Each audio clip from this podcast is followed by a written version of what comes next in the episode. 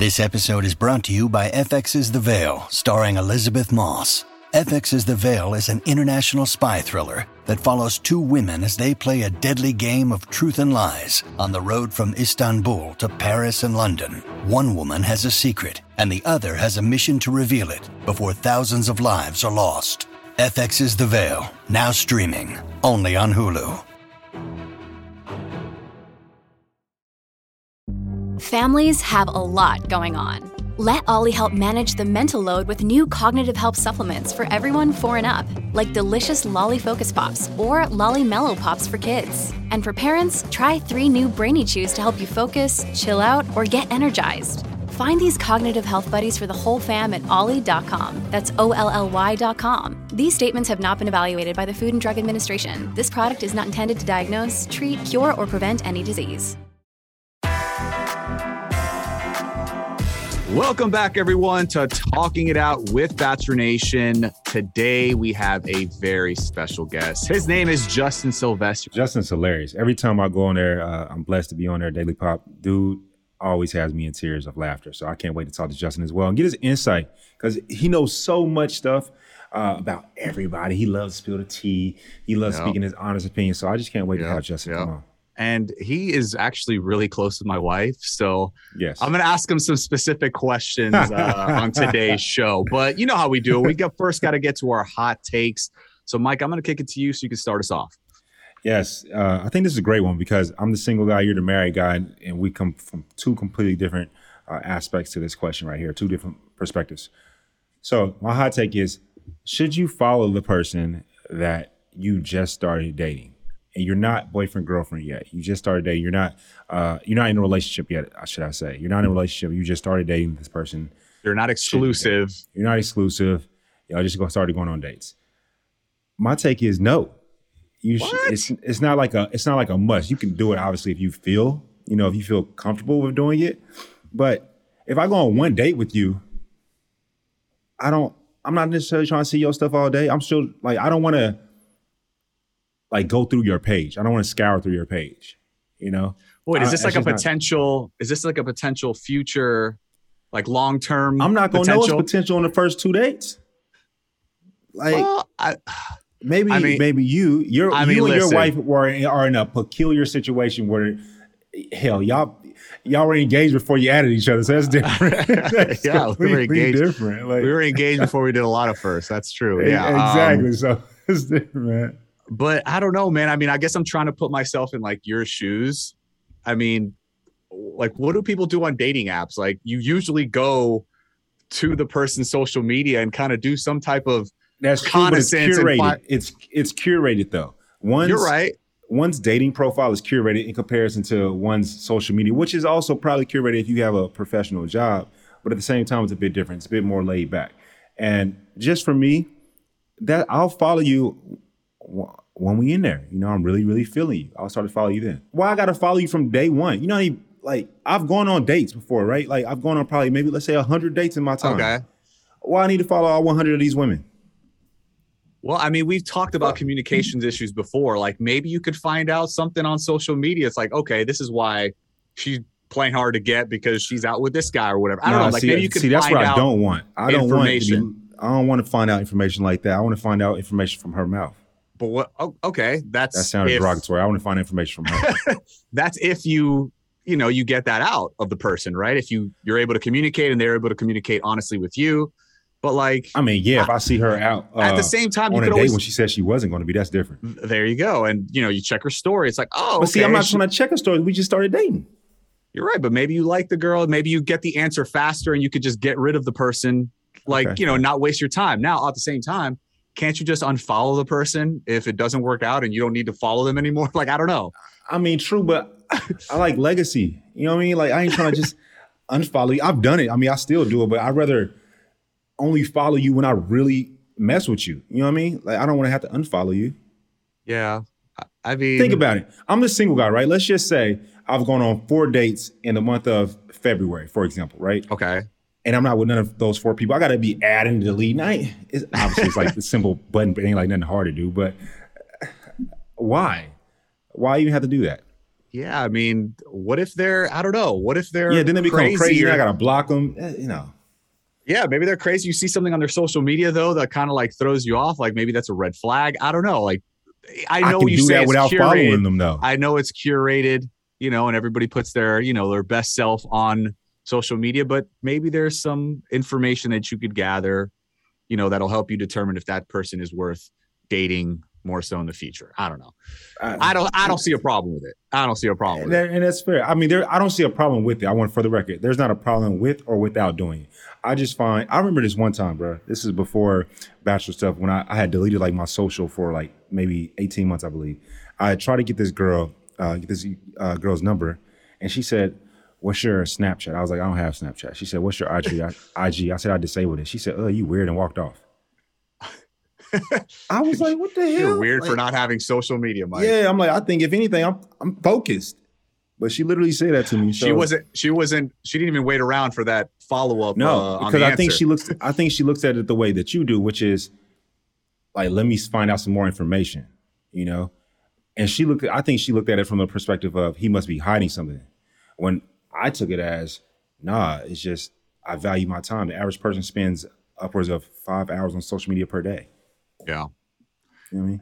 And what about so what about if the person you don't follow each other, but she they really want to, they start following you, but they're not really giving you the time of day, and then all of a sudden, like they start looking at your page, and you just you're just living your life. You know what I'm saying? Like you're not paying attention, and then all of a sudden they come around because oh damn, Mike's pretty fly. You know what I mean? Like they look, they're exploring your page and just checking it out. I don't know. No, Well, actually, could- you're you're you're her, public though, so they'll pro- they'll probably be doing that on the low anyway. and it's cool. But how many? Let's be honest about the situation. How many times have we all, before we post the story, make sure we text all our friends back, right? Because we think that somebody's gonna, like, bro, you ain't you ain't text me back, but you playing basketball, Mike, or whatever the case may be. Yeah.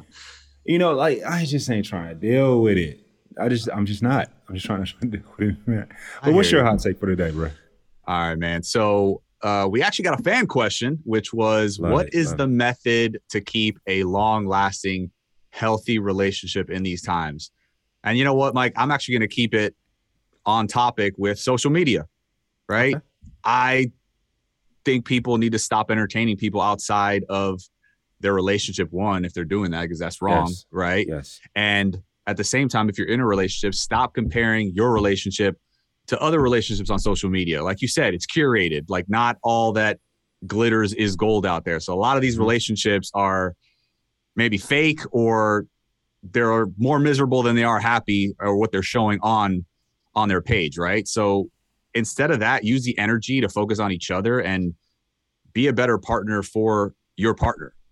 You know what I'm saying? Like if you guys like we talked about this before, if you guys focus and put all your energy and stop worrying about, you know, is the grass greener on the other side and just start focusing on The grass is greener where you water it. there you go. There you go. You know what I'm saying? So stop looking at other people's lawns, focus on yours and water it and just focus on making that person as happy as possible. And I, I think if both people focus on that and do as much as possible in that realm, I think they're going to be successful. Bro, You got to invest in add- each other. Two things to add to that about the social media and making relationships last. I saw I wanted to DM uh, Kenny from uh, Bachelor in Paradise. Uh, him Okay. and Mari got engaged, and I thought he did something fantastic. I couldn't DM him. Like his DMs, I he had them disabled. Like to the point to where it made me figure out how to do it myself. So I know that I'm going to do that. Like it's not that way today, uh, but I'm 100 percent going to do that. Just so I just don't I don't I don't need nobody sending me no pictures or whatever the case may be when I'm in a happy committed relationship. You know, I just don't just don't want that. I don't want my girl to have to be thinking about stuff like that, right? I want to help alleviate uh, something that my girl may be thinking about.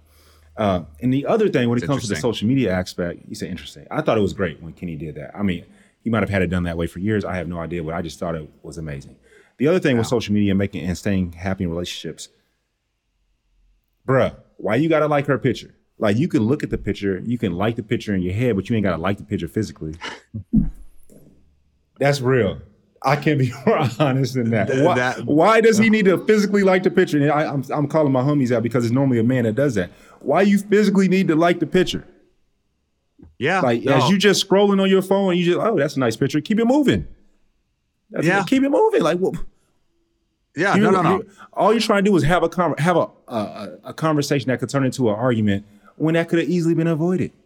yeah no listen it's it's it's a slippery slope if you want to do that i mean i like i don't have a problem liking you know rachel's friends like i support all those women and what they're doing and things like that you know what i'm saying but just some random like you know an ig model like that you'll never see that you know what i'm saying huh? Correct. Then you're not gonna see it ever.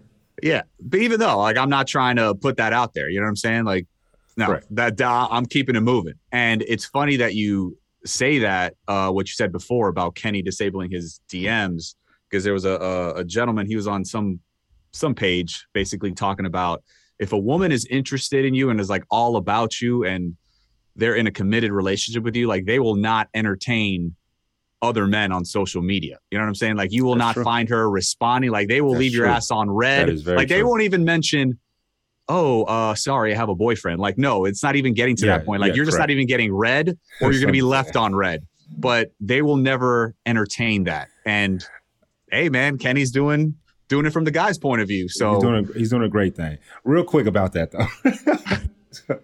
this was maybe a year ago, right? I there was I DM'd her. She was like gorgeous.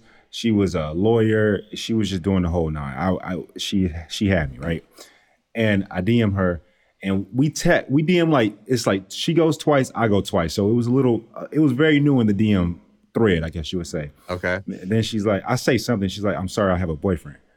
I immediately thought in the back of my head, I guess he doing something wrong because why you DMing me? facts facts Because like So you wait, what- said, what are you gonna say? but but what was like i need context what was the the back and forth like before she said i got a boyfriend? it was so I, I, you know, I shot the shot. Steph Curry with the shot, boy. what'd you hit her That's with? what- What'd you I her wish you could see. I wish you could see the. I don't have game. I just have. I honestly really don't have like lines. I just say mike whatever. johnson Hell no, that's something somebody else in Bachelor Nation said. I do not say that. Um, I just whatever came to my mind at that moment while via looking at her page, I said whatever I said. She acknowledged it, right? And she responded. Then I responded. Then she responded. Then I said something else, which was probably something more aggressive, like "Hey, uh, I would let her see you" or something like that. And then she was like, at that point in time, she was like, "I have a boyfriend," and I'm like, like you just said, why you even like? So was she it. being flirty in like those previous messages? Like it, it could have Well, been interpreted okay. a certain type of way. Flirty can be. Flirty is all about interpretation, is it? Yeah. Well, in your opinion, did you think she was game? I said she was she wasn't like super she wasn't like overtly flirtatious, but she, She was responding. I was like. "What's up?" Yeah, she was responding like you ain't got to respond. She was like, you know, women get like way more DMs than the Thousands. average dude, Thousands, and yeah. so she was one of the women that gets thousands, right? And I'm like, you entertaining it? yeah, she definitely entertained it. I mean, She was entertaining. I guess she- I at the guess end of the day, she did the right thing. But like you said, maybe there's something uh going down in paradise over there on her side. But I, yeah, I only brought it up because of what you said. Like, you know, your woman's not going to even entertain that. yeah. So how would you? How did you respond to that? Like, I imagine you were a Oh, no, respectful super king, yeah, and you just let her know. Yeah, I was super respectful. Uh, super respectful. But yo, our guest today, you know, we both know him very well. I want to ask him our hot takes because Justin is hilarious. I can't wait to hear what he has to say. You ready to let him in? Let's do it, man. Let's bring him on. Look, Bumble knows you're exhausted by dating. All the must not take yourself too seriously and 6 1 since that matters. And what do I even say other than hey? well, that's why they're introducing an all new Bumble with exciting features to make compatibility easier, starting the chat better, and dating safer. They've changed, so you don't have to. Download the new Bumble now. This episode is brought to you by Shopify. Whether you're selling a little or a lot, Shopify helps you do your thing, however you cha-ching. From the launch your online shop stage, all the way to the we just hit a million orders stage. No matter what stage you're in, Shopify's there to help you grow. Sign up for a $1 per month trial period at shopify.com slash special offer, all lowercase. That's shopify.com slash special offer. Let's welcome Emmy nominated host of E's Daily Pop, Justin Sylvester. Daily Pop airs weekdays at 11 a.m. Eastern Standard Time on E. Make sure you check them out. Brian, you Uh, first of all, when wh- we never had this conversation, It's the only reason why I said I would come on. You said we would do it shirtless. we never. I don't know what you're talking about. I plead the Mike, fifth. honor, Mike, honor this request. Brian promised shirtless. We all have to go shirtless. Hey, Brian, I think that you definitely have to go shirtless. Uh, already if I'm going shirtless, you going shirtless. I don't. We're no. doing this I- shirtless. We're, Justin, how about this? When we do our first in person, we're gonna go shirtless. You know, The how we do it. producers, Fine, the producers are pushing for shirtless. By the way, I would have. It would have been a better interview if my nipples are free. So are my thoughts. no, let let free the nip, Justin. Free the nip. Let them out. You know what? I live in Austin. Do That's how you- everybody do it. Do Free as you nip. say. Free Listen, the uh, nip. the single man, I think, should should do shirtless. I mean, I don't know, Justin. Are you single? By the way, it was Rachel's idea. she said, There you "Tell go. My, Brian my it's wife okay." always pimping me out. My wife is Hey, always pimping she's me out. smart. She's smart. Your wife doing the right thing. Listen, you, you know. Justin is Rachel's LA husband, right? You know what a husband is? L.A. Guzman. L.A. Guzman. I, Just sure so you you can know, imagine what that is. There are about this, 20 other white women out here that are like, wait, hold on, wait, you're her husband and not mine? yo, listen, this man Hey, well, sees my wife you- more than Justin I got do. an open relationship being a husband. That's what it is. Oh, I'm Warren Jeffs. I have like 20 wives over here. Okay. I have 20 wives who I love equally. And by the way, I spend equal amount of time with them because they offer and bring different things to my life. Oh, go, so they man. were like, they, they paying for dinner? They paying for drinks? No, no, no. They're not That paying for and dinner, they're more. paying for drink. I'm like, I'm like, I need to give me some of these. If they paying for dinner and drinks, what's up? We could be friends and pay for my everything. well, the problem is, Mike, you hit it too quick. Look, this ain't just a sip. You that's that's your problem. You're like a No, gay no, man. no. You hit it too quick. You hit No, it too no. quick. no, I live in Mexico right now. I'm not. I'm not tapped to nothing. I'm just over here living my best life in Mexico. Just because it happens south of the border doesn't mean we don't find out about it in the north. Okay. What what what's South stay South? what's South stay South? When, when, I used to when I used to live in England overseas and in Europe, they were like, um, if it's across the lake, it don't matter. And the North does Oh. not remember. The North forgets. The North equal playing field. By the way, equal playing field. If I'm flying across the, co- the globe, if I'm crossing over New York and going into another country, A, calories don't count, and B, hoes don't count. You I don't count. I don't count the international bodies ever. Oh, international bodies don't get counted. What's, Yo, the, what's, what's the body take. count, Justin? What's the body count? actually my body count is not crazy because listen to i'm like a i grew up in the south so in mm-hmm. my mind in my 20s i thought you know what? I'm gonna have the white picket fence. I'm gonna be married by 25 i'm gonna have two kids by 27 i'm gonna go through a midlife crisis at 32 my husband's gonna come back at 33 like i thought that whole thing was gonna happen to me. So i was holding out. So in my 20s I wasn't racking in the bodies because I was like dating for a husband, which was so dumb of me. So by the time I got to 31 and I let loose, my brain was like, oh, you're not going to lease out the land like this. Like, you're not going to just let anybody rent this. You got to be real, real selective with who gets to come in this house. So my body count is not that drastic because I w- didn't want a lot in my 20s. I also was ugly. So, so you had the glow up. You had the glow Oh, up. total glow up. and I'm Hey, still not that I'm not that much of a glow light, but I had a glow up in my 30s. You got to you got to globe. Every time I'm on uh, your show, Daily Pop, I'm trying to outdo you, but I can never outdo your dress. You definitely got I'm the sorry. You're six foot four. You outdo me by walking in the door. glow. you walk in the door, man. Shut up. Done. so Oh, done, done, done. Justin, we got to get to you, homie. Uh, well, welcome to the show. Welcome to talking to that. How you living today? You know what? I'm good. I, you know, I got my nail file, which is the most therapeutic thing you could have in your life. You know, I haven't done, I haven't filed my nails in probably a good five, six years. That's that's a bad thing. I'm looking at them right now. I'm glad they're not on camera. It's a bad thing. It's so nice. Are, It's are so we get, are we getting a manicure every so often, Mike, or or no manicure? I've never in my life had a mani or a pedi. My mom asked me the other day, which one, the petties, the Look at feet? Justin's face. Look, my Is feet there- don't do look you like have a problem Shaq. with that? Do you have a problem don't with look that, like Justin? Shaq. We ain't that bad. Well, word on the street is Mike likes his toes sucked. So how Hell you gonna not get a pedicure and ask a bitch to eat those fucking taquitos? Put a little, put a little tequila on, a little chocolate, you know, go a long way. Oh, a little hot- a little, a little- little a Mexican little flavor sauce. for him. yeah, Yeah, yeah, it is Taco Tuesday, you know. Oh man, I actually know you as you're known at, in, in circles as the lady sitter. Yes. Can you explain that? Why is your nickname the lady sitter? So when I was growing up, I got a job working with a wedding planner who was um she basically was the wedding plan extraordinaire for the South. So if you got married between Dallas and New Orleans, this woman was the woman that you were going to. She was fabulous. She was amazing. She was like over the top. Her name was Liz Dejean, rest in peace. And I was working at a restaurant and she was like, You're going to work for me. I really want you to come and work for me.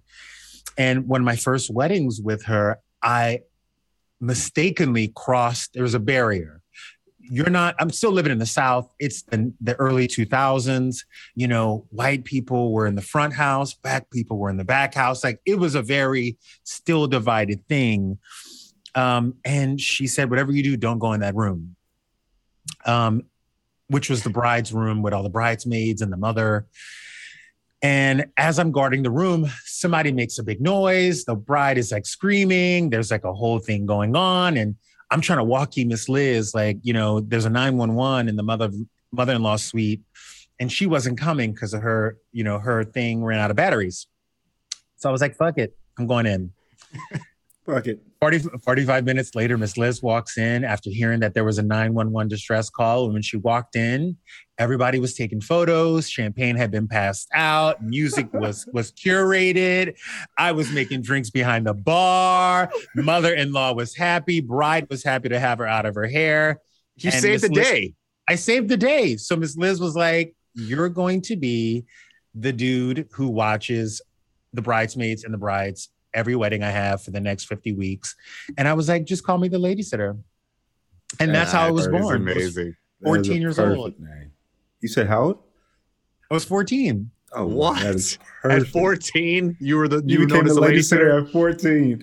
I was the lady sitter at 14 and I kept it. And I, you know, it was funny because everybody talks about branding and everyone's like, that was genius branding. And I'm like, this was before branding. Like, this was in the AOL moment. Like, I was still on BBM when this was going down. Like, Bro, I was you just talking to say AOL brides. Moment? Oh my god. Yeah. like half for the those that don't doesn't know, what the hell you're talking about. For right? those that don't know what AOL moment is, Justin, you've let all three of us know how old we are.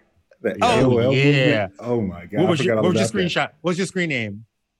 Uh, Mr. Postman, because I delivered it again. Ah, shit, I don't even remember. Of course. You know, it was Bry Guy. Bry Guy 6924. With those exact numbers, yes. yes. you gotta have a number to go along with it. Oh, But Mhm. that's really cool. 14 years old, you became a lady sitter. Uh, tell me about you said you grew up in the South. How was it for you growing up in the South? I think the easiest way to describe it have you ever seen Moonlight? Yes. Yes. no, I didn't see it. You didn't see it? No, So- some homework to do. There's a movie named Moonlight, and I know of it. Oscar. It was Oscar Yeah. nominated, correct? Or did Oscar it win? winning. Yeah, it win, yeah, okay. it won. It won. You know, every time I see a movie that has a trigger warning, I'm always like, oh, do they have to put these? Like, is it real that they have to put a trigger warning for people who like da da da da? And honestly, I wish Moonlight would have came with a trigger warning because the first time I saw the movie, after the first 15 minutes, I had to walk out and catch my breath. Wow. Can you explain Moonlight for those that haven't seen it?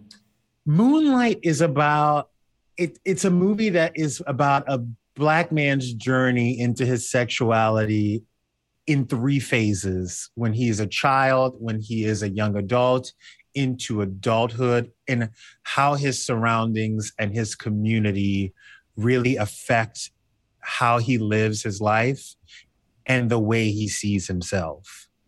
And, you know, being being black and gay in South Louisiana was almost like have you ever like seen Blade and he walks into the vampire club and everyone's hissing at him because he's like out of place. Such a perfect analogy.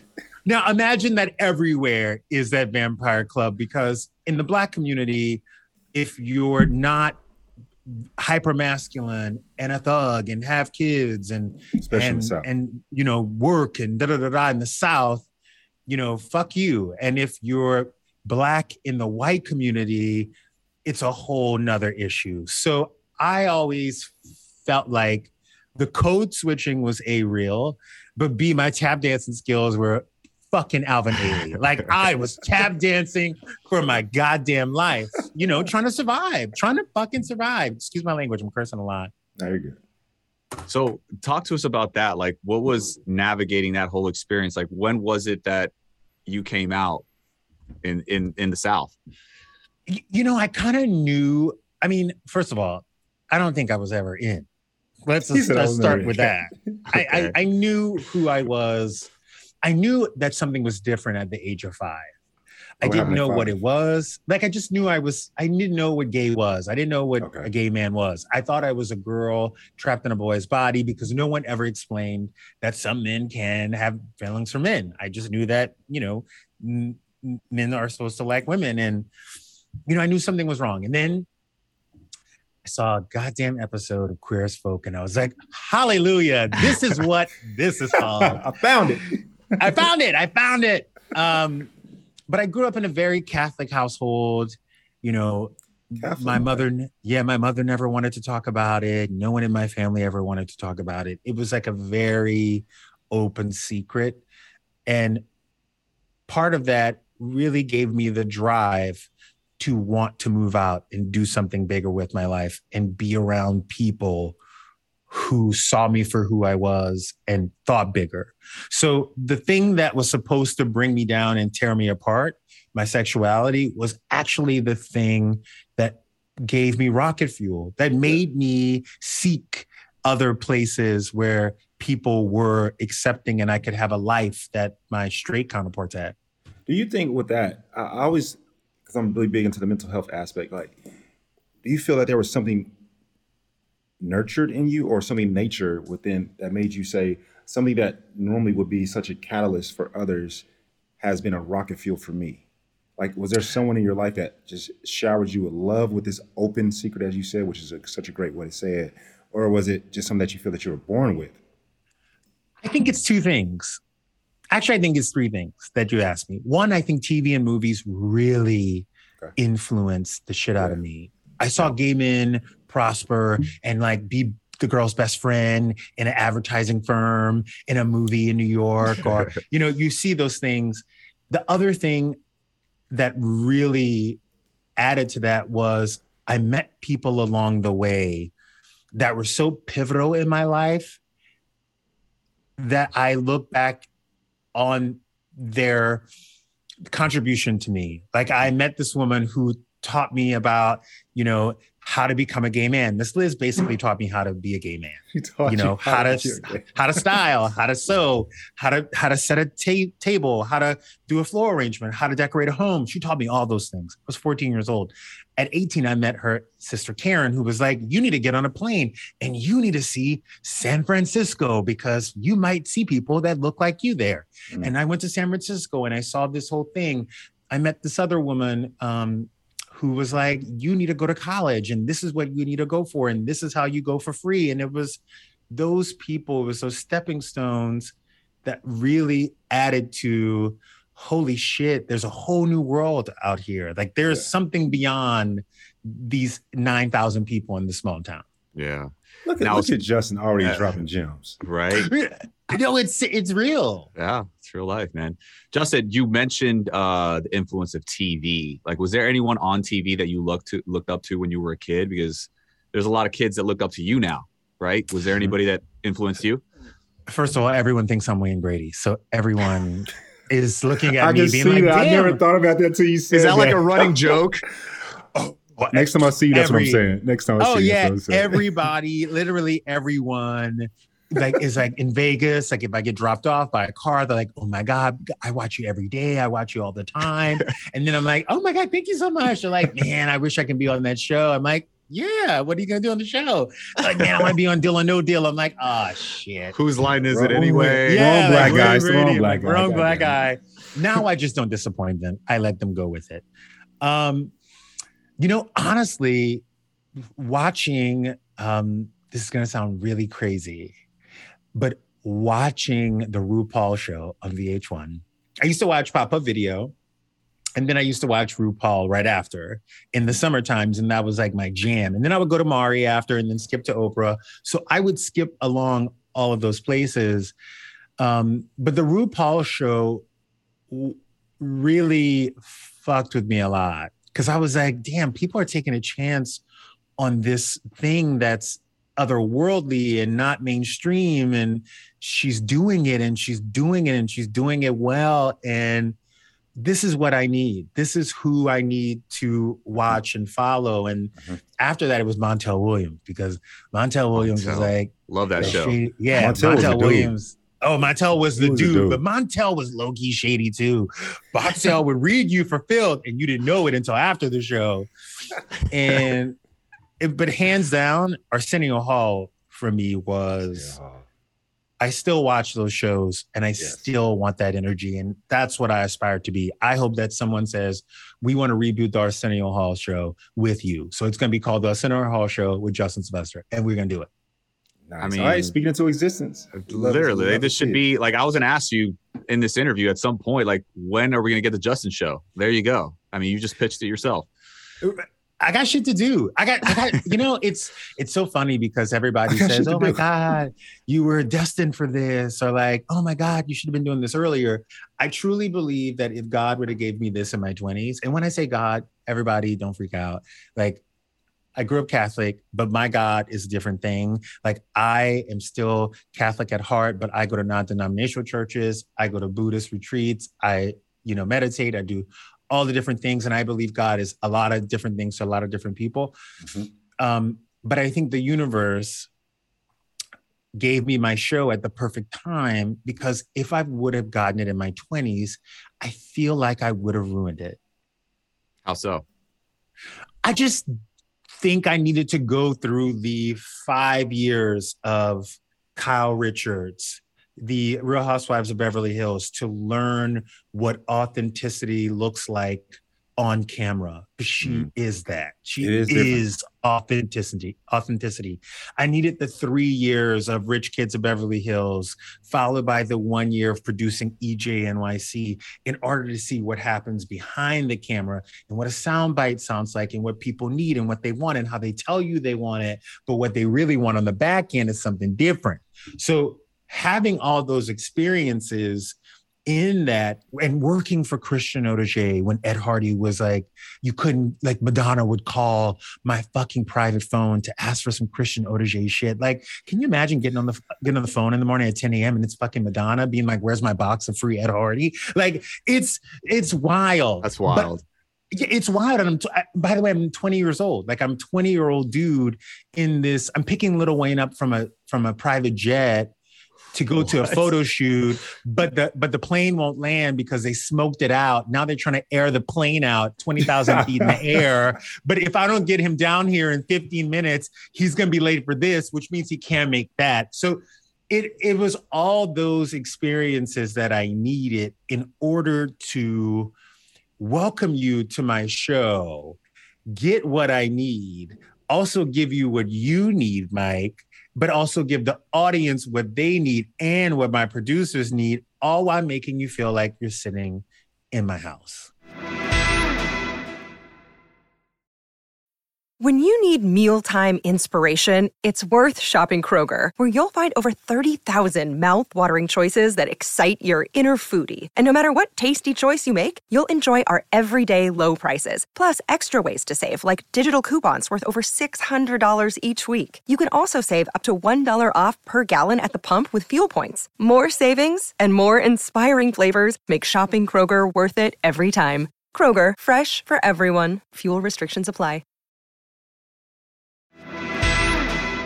That sounds Like it prepared you for everything. That sounds like it's a- amazing. creating a rocket of all the different. and I needed it, but you, but you need it. Like you motherfucking needed it. Like I, everyone always asks me, and I know you're gonna ask me if I'm single, and it, the answer is yes. And I feel like part of that is the universe being like, you have some shit to line up first in your business in your in your own life before you add somebody else in this thing.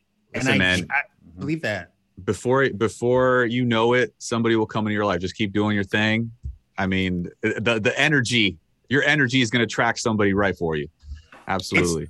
But that poor motherfucker. I feel so bad for that man. I look, in the words of Keke Palmer, sorry to this man. Sorry to this man.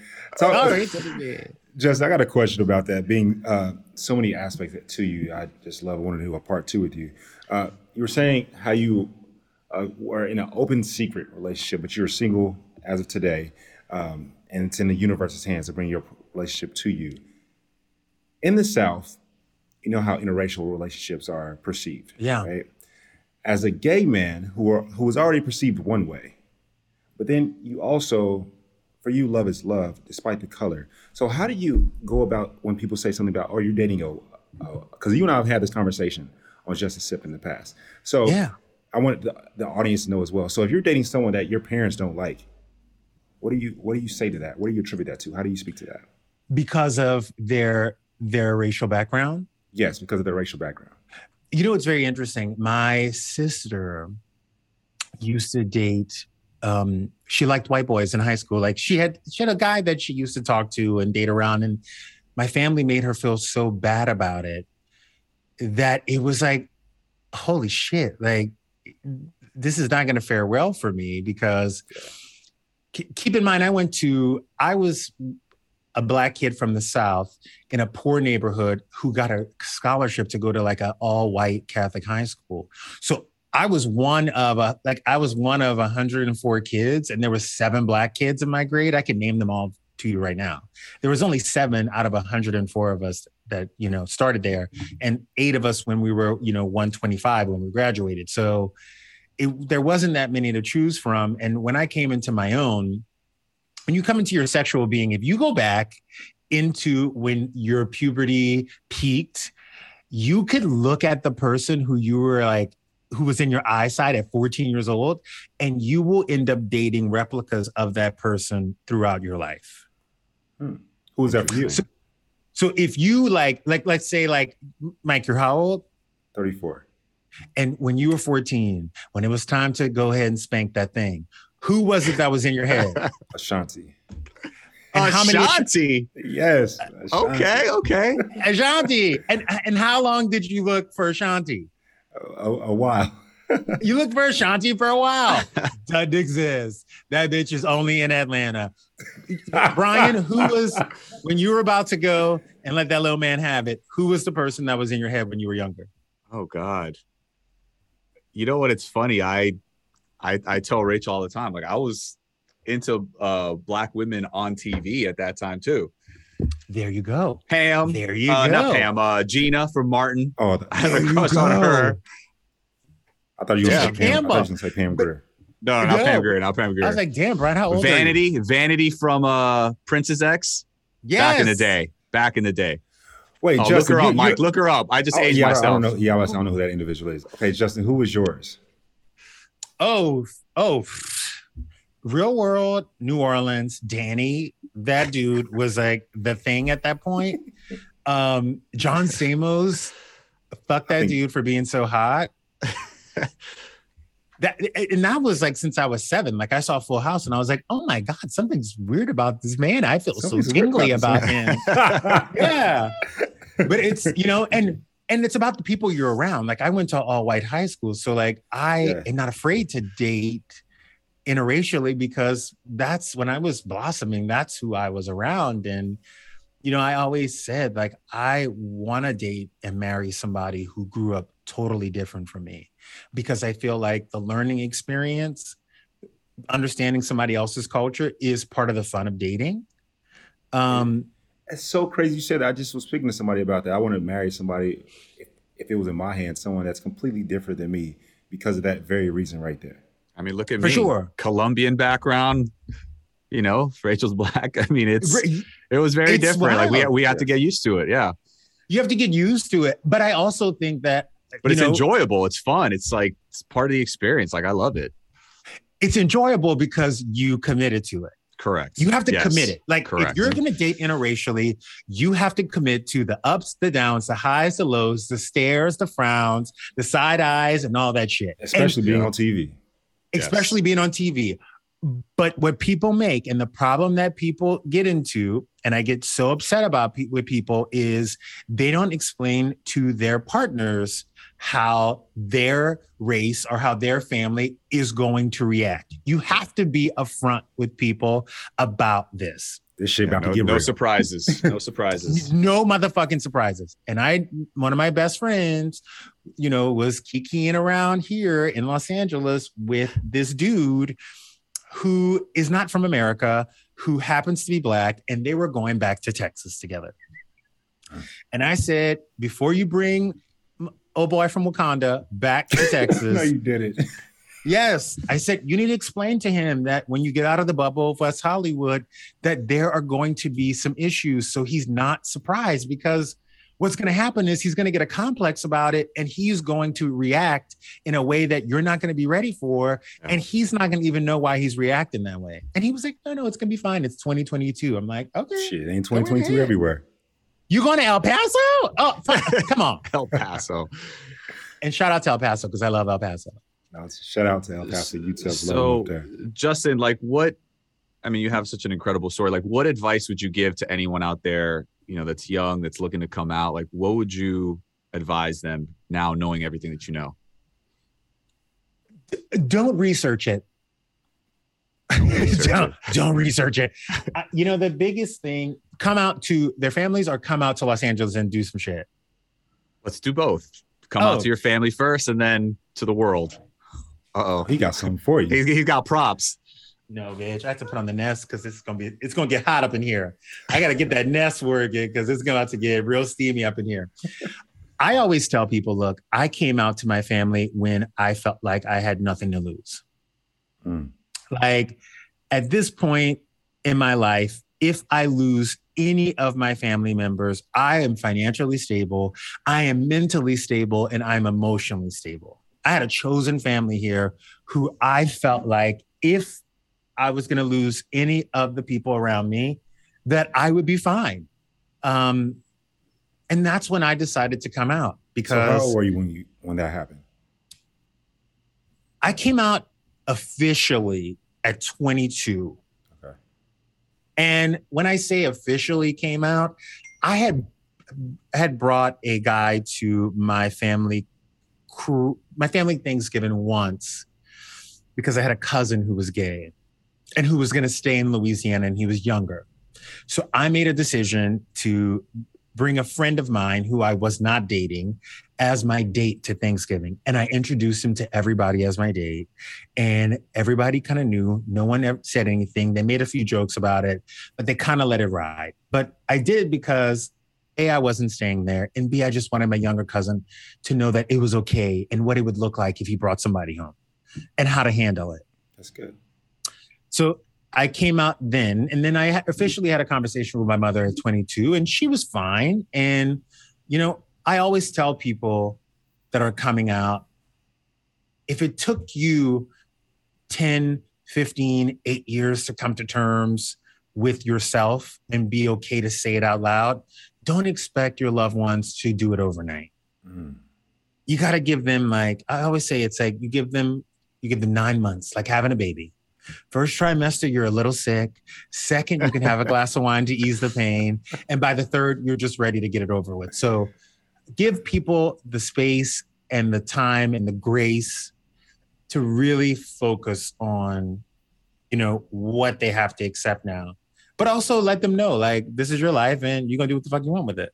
This is your life. You can do what the fuck you want. I love Facts. that. Facts. That's I never looked at it from Yeah. like that because that that advice, Justin, can go with anything, not just about one sexuality, right? It could go with you know people that have very high strong parents that wants them to become a lawyer, for example, and they're like, yo, you know what? I want to work at McDonald's, right? Yeah. give, give them some time to adjust. So I, I love that advice. But Justin, there's so much to you outside of being black, outside of being from the South, outside of being uh, your sexuality. Like you're pretty badass to me, and I, I want to know how the hell did you end up in Hollywood after Louisiana? I mean, this guy is Hollywood. I know. That's like, how, Like, how does one do like, that? Ju- that how does one your become a lady sitter at 14 years old, and then, well, I live in Hollywood now. I'm, you know, You know, it's thank you. I wish I was Hollywood. I Not think gonna Scott lie, Evans- you mannequin, mannequin. Oh, Hollywood? Oh, mannequin. Yes, Hollywood? Hollywood. yes. No, it was no, it was Chris Tucker and Fifth Element. That's part of who Okay. I am. Okay. Chris Tucker and the Fifth Element. Love this Fifth conversation Element. is so aging us. Oh my god. know, Love Fifth it's- Element.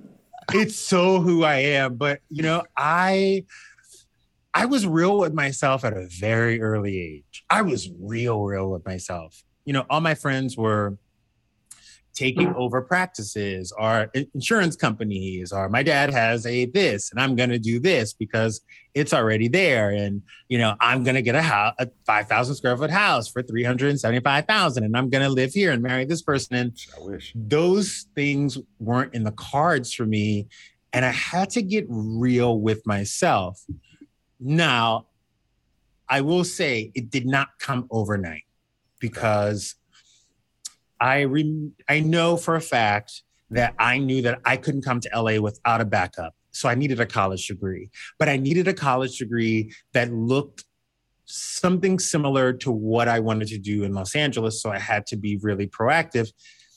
And I also figured out that if I can go to college for free in Louisiana, how can I go to school, even if it's for a year, for free in Los Angeles and get some time in LA?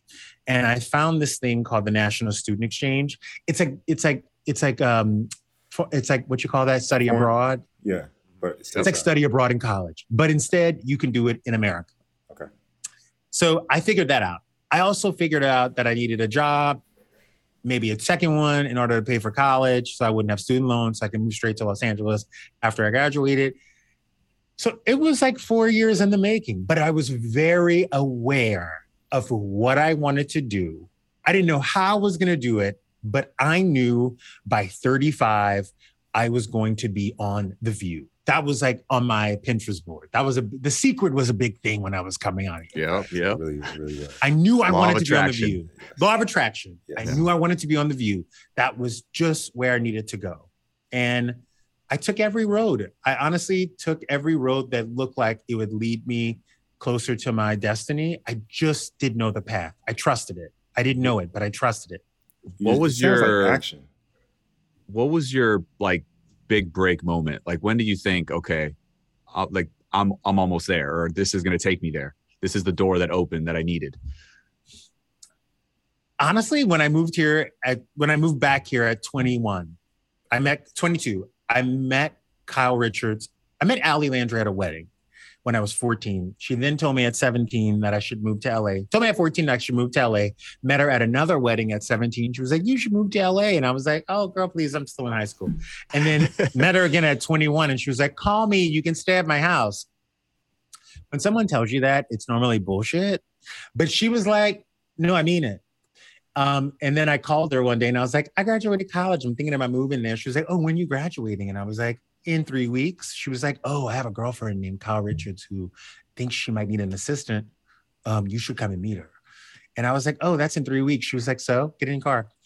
So Love it. Love it. I packed, I put a TV in my car. Like, why, why was I putting a TV in my car? I put everything I owned in my car and I came here and I met this woman who talked about this reality show that she was going to be on. It's going to be a simple reality show. She was really excited about it. It's not that big of a deal. And when I showed up to her house on the first day, she had me sign a release. And when I read the top of it, it said Real Housewives of Beverly Hills. And I looked at her and I said, This is going to be a huge deal. And she was like, Oh, I've never seen them. And I'm like, Holy fuck. Your life is about to change. And from that moment, I literally went from intern to house manager to like li- like like life coach, all in like literally 90 minutes. As I'm explaining to her how Real Housewives works and how people have been waiting for Beverly Hills and it's the only city everybody wants. And she had no clue. She thought that she was going to go on, be herself, sell something, and close the chapter. Like she just, she didn't realize how big it was going to be. So I knew working with Seabiscuit that I was going to meet all the people that I needed to meet in my life. How far in was was Housewives at this point? Like how many seasons? My first day of work was her first day of shooting.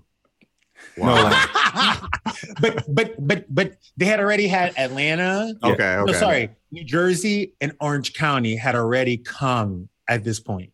So Gotcha. I watched New Jersey and Atlanta, and I was obsessed with it. And I had heard rumblings of Beverly Hills before I got to Los Angeles because I was a Bravo fan. Um, so when she said, "Oh yeah, just signed this release," I was like, "Bitch, what?" and you know, she first of all, she was like, "Oh yeah, I only need somebody for ninety days," and I was like, "Okay." And then five years later, I was like, "I think it's time for me to leave."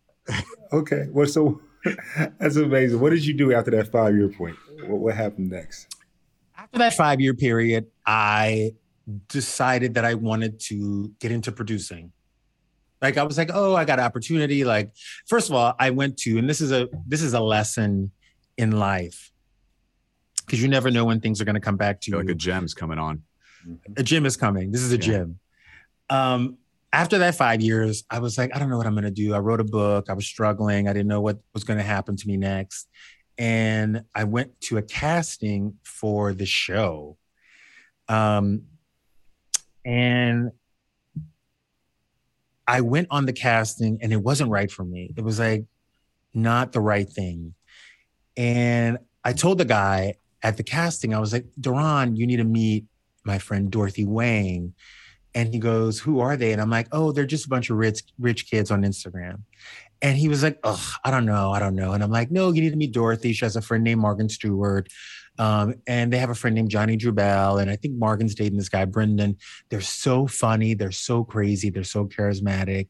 Like, you got to meet them. And he was like, Okay, I'm going to just set it up with my assistant. Like, I'll do you a favor. Six months later, Dorothy, Johnny, Morgan, Roxy, and Brendan were on Rich Kids of Beverly Hills on E, which was one of the quickest pickups in reality TV history. And, you know, I said, Oh, you guys, they were like, What can we do? Can we do something nice for you? I'm like, No, no, no. When I'm like monkeys in a barrel. I've always learned that you you're like monkeys in a barrel. One monkey picks up the other monkey. When the other monkey's up, he reaches down and, and reaches for the other one. So whenever I need you guys or whenever there's a moment, you can pull me up. And season two of the show, they were like, Do you want to produce the show? We need somebody who can handle them. And I was like, Sure. Um, and I went on to produce that show for two seasons, traveling the world with them, moving to New York, doing a spinoff on EJYC, got my first full producer credit on that show. And really, it was, it's about looking at an opportunity, knowing that it's not right for you, and and lifting someone else up. In order to get that back.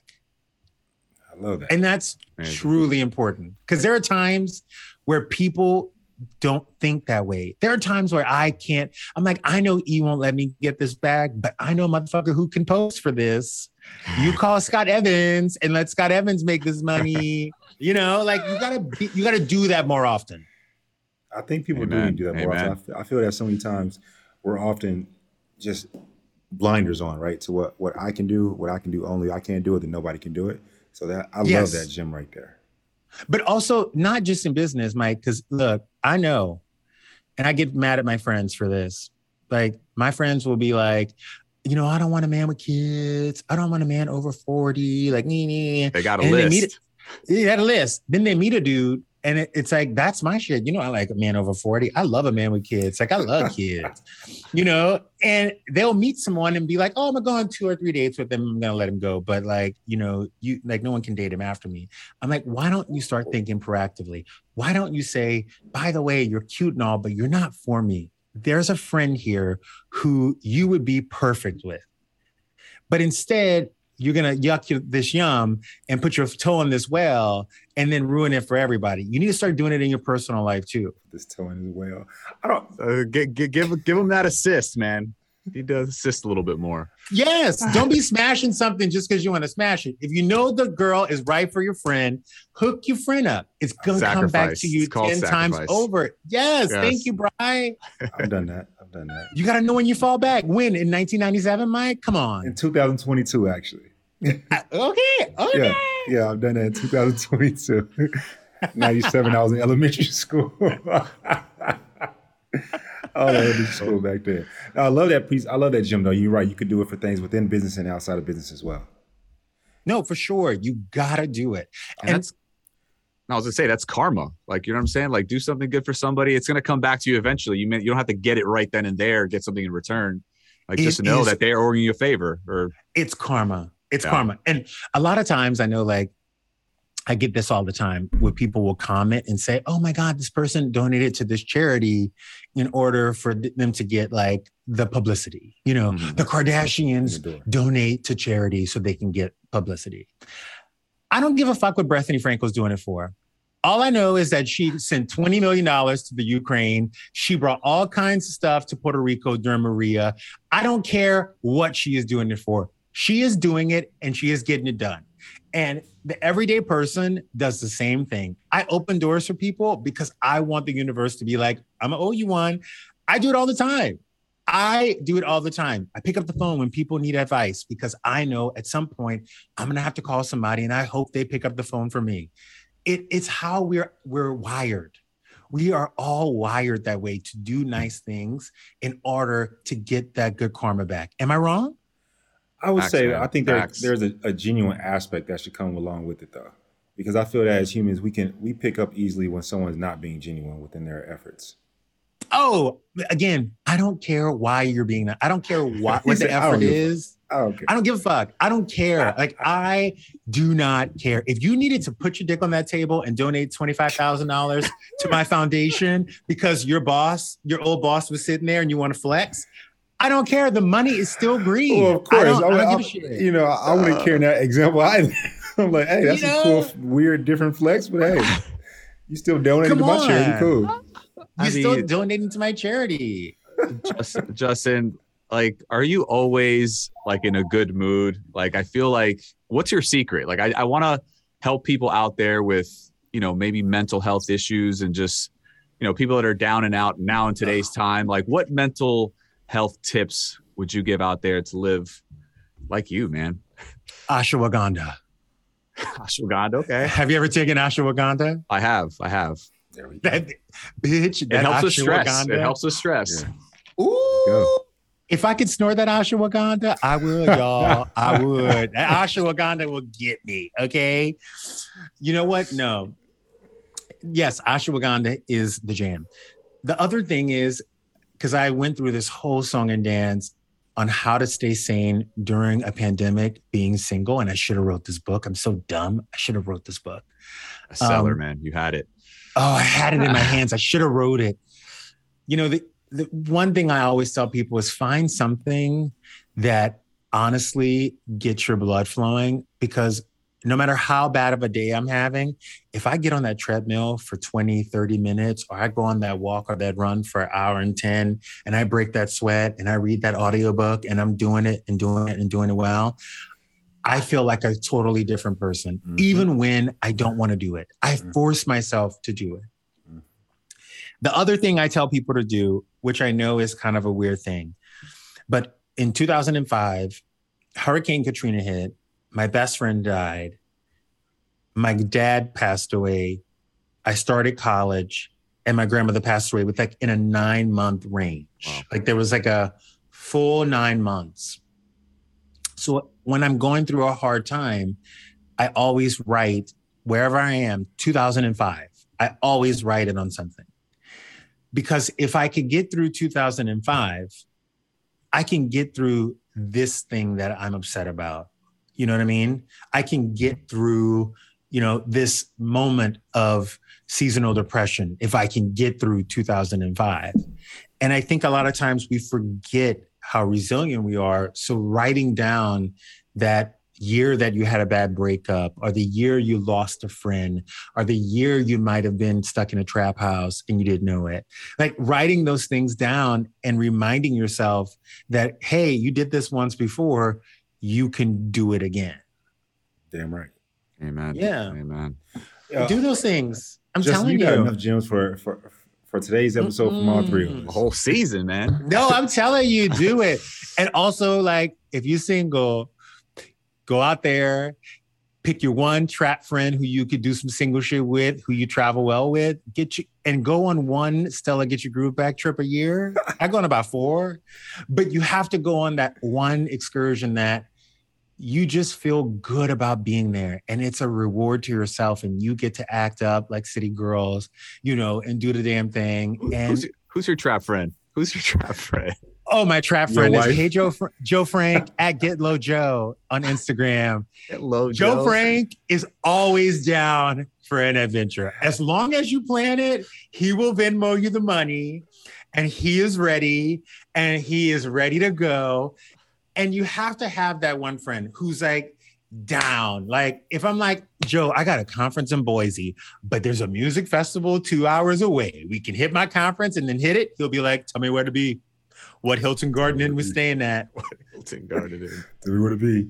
I was hoping you was gonna say it was. Rachel. I was so No, Rachel's married. You can't be in the trap when you're married.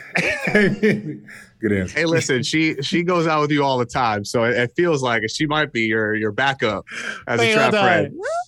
Did you hear about what happened the other night when we went to drinks? What happened? He's like, what happened? So I, I'm sure. I I, don't know. Remind me. So I call her and I'm like, hey girl, um, you gonna come? She gonna kill me for saying this. I was like, hey girl, you gonna you gonna come to drinks? You wanna come to drinks? It's St. Patty's Day. She was like, oh no, I had an acne breakout. And I was like, Oh, oh, yeah. I was like, no. She was like, I have a mask on my face. I was like, oh, you know, I say, oh, just come.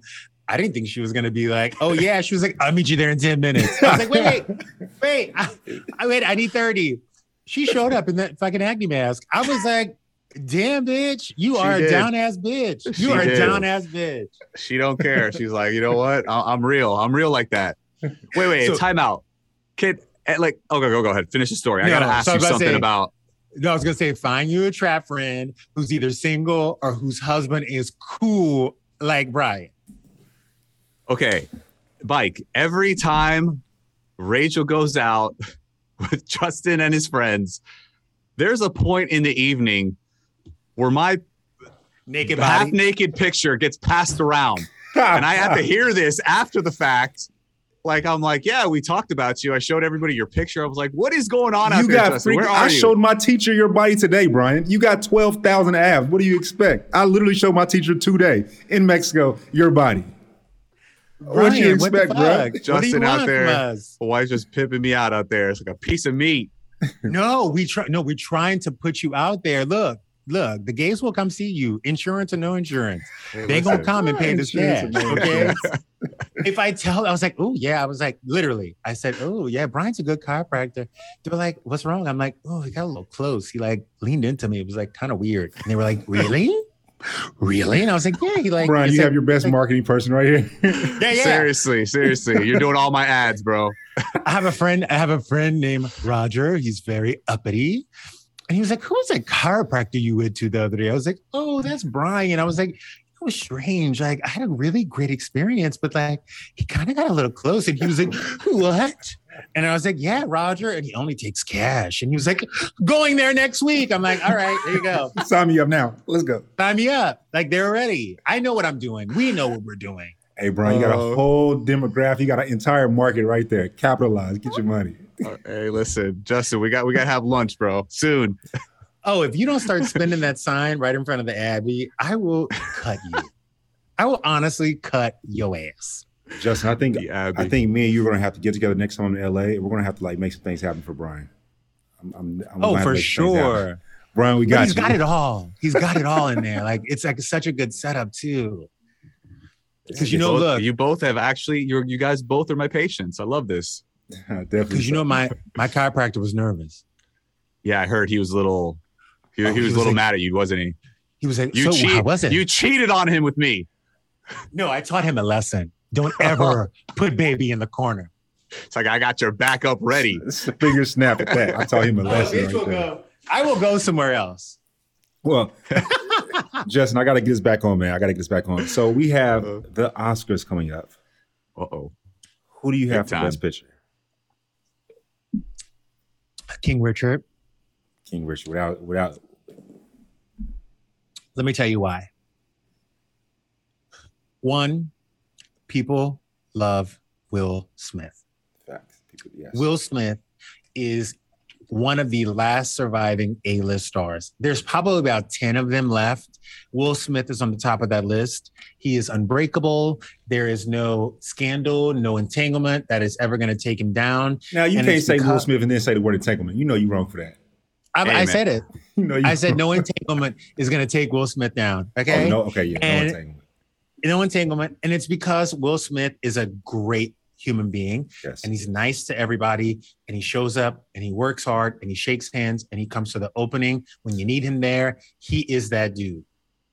The second thing is Serena and Venus Williams, two of the most celebrated Mhm.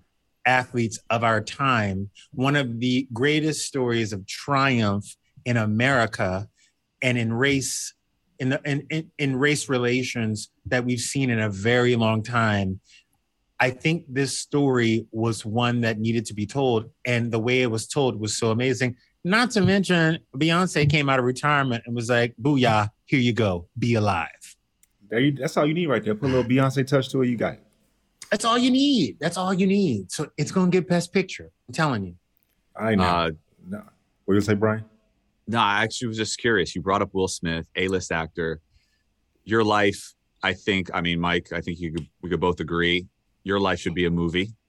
Who would play you in a movie? Great question. In a movie about your life? This is so funny because I don't think my life should be a movie at all. I don't know what y'all are What? seeing here. Just based on this one interview, which we haven't even gotten to the nitty gritty. I mean, you've said it all And right now. This is look- super exciting. I am like a cable. I'm like literally a made for TV movie. Some people argue that they are successful now, so why should they even uncover the the pain that they that they faced when they were younger? And then there's others who say what you just said, which is at some point in time, I need to go through this in order to go through this. I think if you're going to be a parent and that's your goal in life, I think that you owe it to yourself and your children to unpack those things because as a child and an adult now, I understand some of the things that I went through with my own parents are products of things that they didn't their uncover trauma. Their traumas and their things. And now at 35, I'm having these open conversations with my mother finally about things that happened to her when she was younger. And I'm like, oh, I understand you a little bit better now, or I understand this behavior. I get, you know, why you say this or why you did that. But I think if she would have understood that before, you know, she passed out those things on to me, I feel like I would have less to unpack. So I'm going to stop that you have to you totally have to stop that before you get before you become a parent So, so two points to that. Both are. I love what you just said so much. I think that another reason the 30s are the best decade so far, at least, is because on this very podcast, talking it out, I've built a better relationship with my dad based on something that I said, and we got to talk through it and talk about it some traumatic type of things, right? And so I love that you said that right there. And then the other piece, when you having kids, when do you want children? i don't know when but i know that that's my that's going to be my end goal like i know i'm going to i want to adopt a child i want to give a child a ch- opportunity because people gave me opportunity to better myself and you know i feel like i have to pay that forward but again i need to i got to figure some shit out you know i gotta i gotta unpack some things before i try to teach someone else some shit like i gotta teach myself some things Very, very true. you That's- know that's, that's attributes of a great parent. So I love that about you. Something I would ask you though: Would you consider like adopting a sibling, and then one of your good friends or someone else that you know take the other sibling so that they're still connected in family? Because so many people in a foster care and that are being adopted and or being adopted, they lose their blood sibling.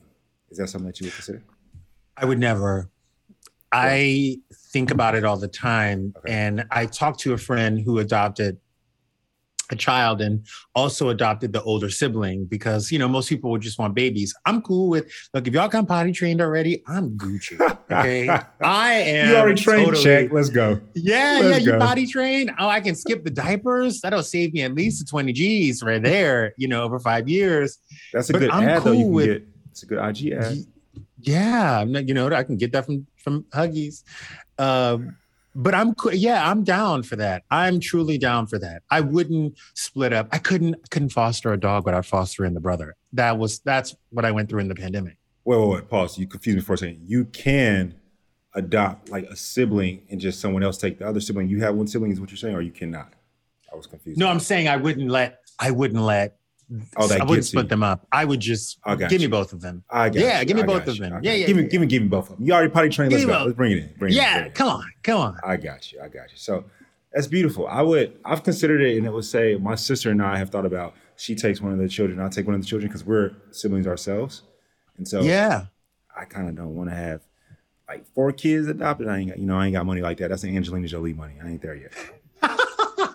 you know, I just, I'm just being honest. We got No, it's true. It's no, it's true. You know, I I think about that all the time about how like you read about children who stayed in the system while their siblings, you know, got adopted or fostered.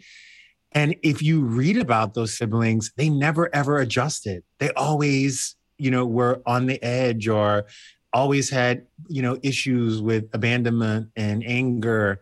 And it's just not right. And I I feel like sometimes you got to try it out. Like foster two children, see if it works out. If you can handle it, then go and do the adoption thing. I'm doing the foster to adopt is what I'm planning okay. on doing. okay. Yeah. So, just quick question. I'm at go to this next piece. I'm, I just I'm investing in you. I like you. You're a great human being. Thank you. I At what like point in time will you say, you know what? I'm I've done so many things. Are you gonna basically I'm asking, are you gonna wait for your spouse or no? No, no, no, no, no, no, no. Okay, so you I don't even know. My mom raised three kids by herself. shout out to and- moms.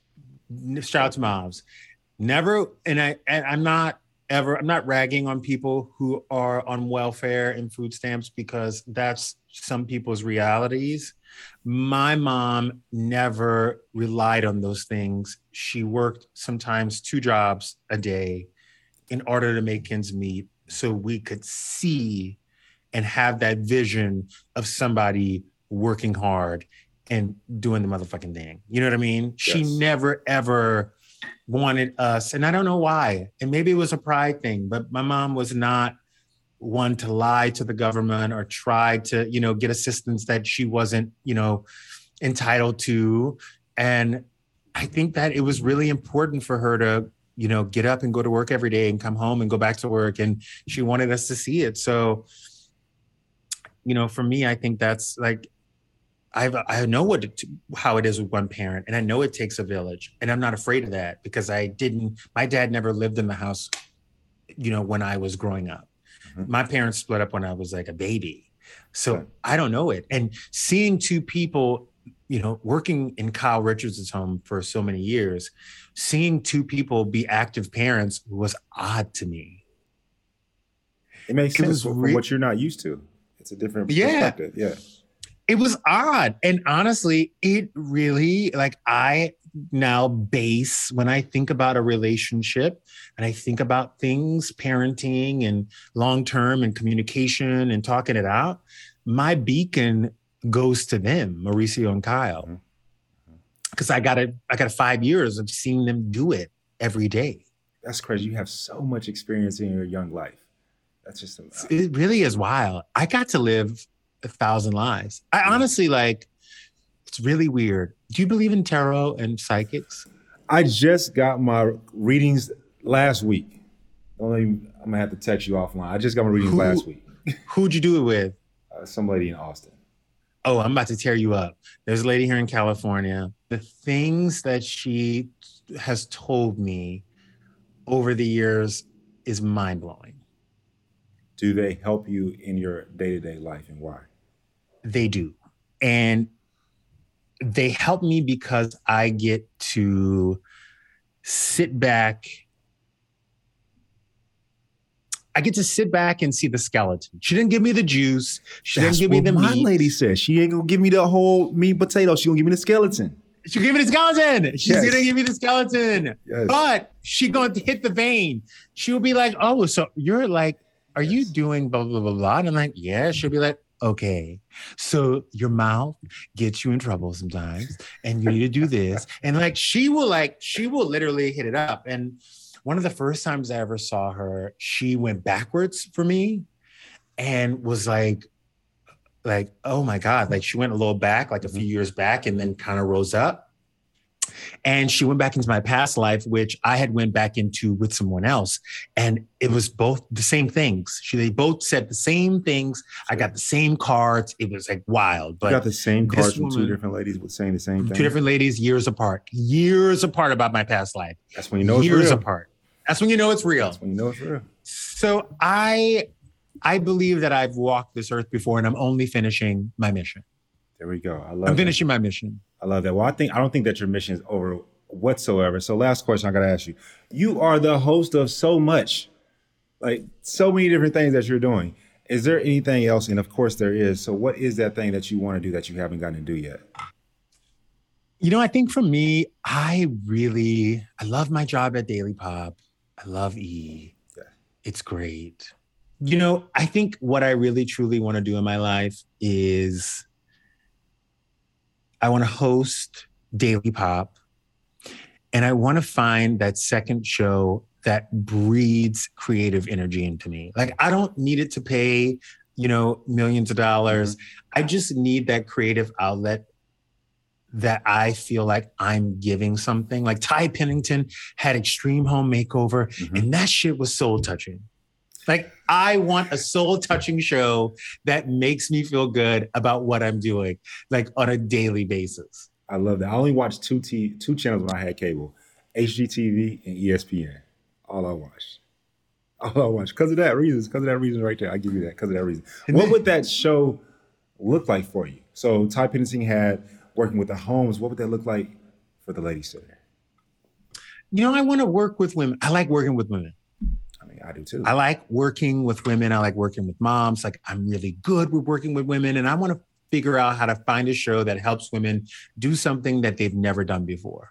You know, is it like, from like an empowering want, perspective? It's from you know, I I think the empowering thing. I think you can empower people in any aspect of life. You know, you I don't think it ha- I don't think it has to be, you know, the stereotypical women's empowerment thing because I think, you know, a lot of times we say that a lot of people say they empower women and they don't. Mm-hmm. You know, whereas if you check my resume, Gotcha. I have been a nanny. Gotcha. I have gotcha. been a, a, wedding planner. I have worked for, you know, celebrities who were women who wanted you know more and needed hands extra hands. I've produced women to be and look their best selves and get ahead in life and i've done that and i'm so proud of that and i want to continue to do that and i'm going to figure out how to do it. I know for a fact that justin you will do that. Justin i know i speak for brian and both of us brian i know that you will say the same thing. You are absolutely an inspiration. You're amazing man. Ah. Everything that you talk about like from the aspects of the hardships that you had to face and how you took it upon yourself. And then like when it comes to just giving and your, the karma that you have and the karma that you receive into the, the universe, you just are amazing. And we can't wait to continue to see you thrive. And I want to see this TV show to where you empower women. I'm trying to see that. Thank you. You know, I appreciate that. And I appreciate you guys. I always love when you guys are on our show. And even though you make me look like shit every time you walk in, I mean, you, you dress better though. I got to be taller, but you dress better. You have more people on your smush blanket than I do. we talked about that. they got to go back and listen to another episode. oh my God. No, I really, I appreciate this. I'm so happy you guys are doing this. And um, anytime you guys want me, I'm here. Uh, definitely, man. I can't wait to see what you're doing. Can't wait for King Richard to win. Yes. And we're all going shirtless next time. We're doing shirtless next time in person. Have a good one, man. Bye. Brian, man having Justin on, we didn't even have to do it like a gym session because he just continues to drop gems after and after and after again. I love his spirit, his energy. Uh, he's a breath of fresh air to have uh, on Talking Out today. How you feel? Oh man, I, I enjoyed it, man. He's such an interesting person, such a great personality, vibrant. I mean, I, I had so much fun. Like I, I was laughing my ass off at so many of his answers, and just yes. I think he's just had such an interesting life. I mean, it's I'm telling you, I, I, I personally would watch that movie. I think it would be a hit. I will watch it. Definitely we'll watch it. For sure. And of course, to all of our listeners, thank you so much. We hope you enjoyed this episode and thank you for listening. Yes. And you know, we always love to hear your opinions, your stories, your insight. So please don't forget to like, comment, follow. Message us on social at Talking Out B as in Bachelor N as a Nation on IG. Again, that's Talking It Out B N. And as always, don't forget to subscribe to our podcast and listen to us on the Odyssey app or wherever you get your podcast from. And baby, don't make me tell you no more.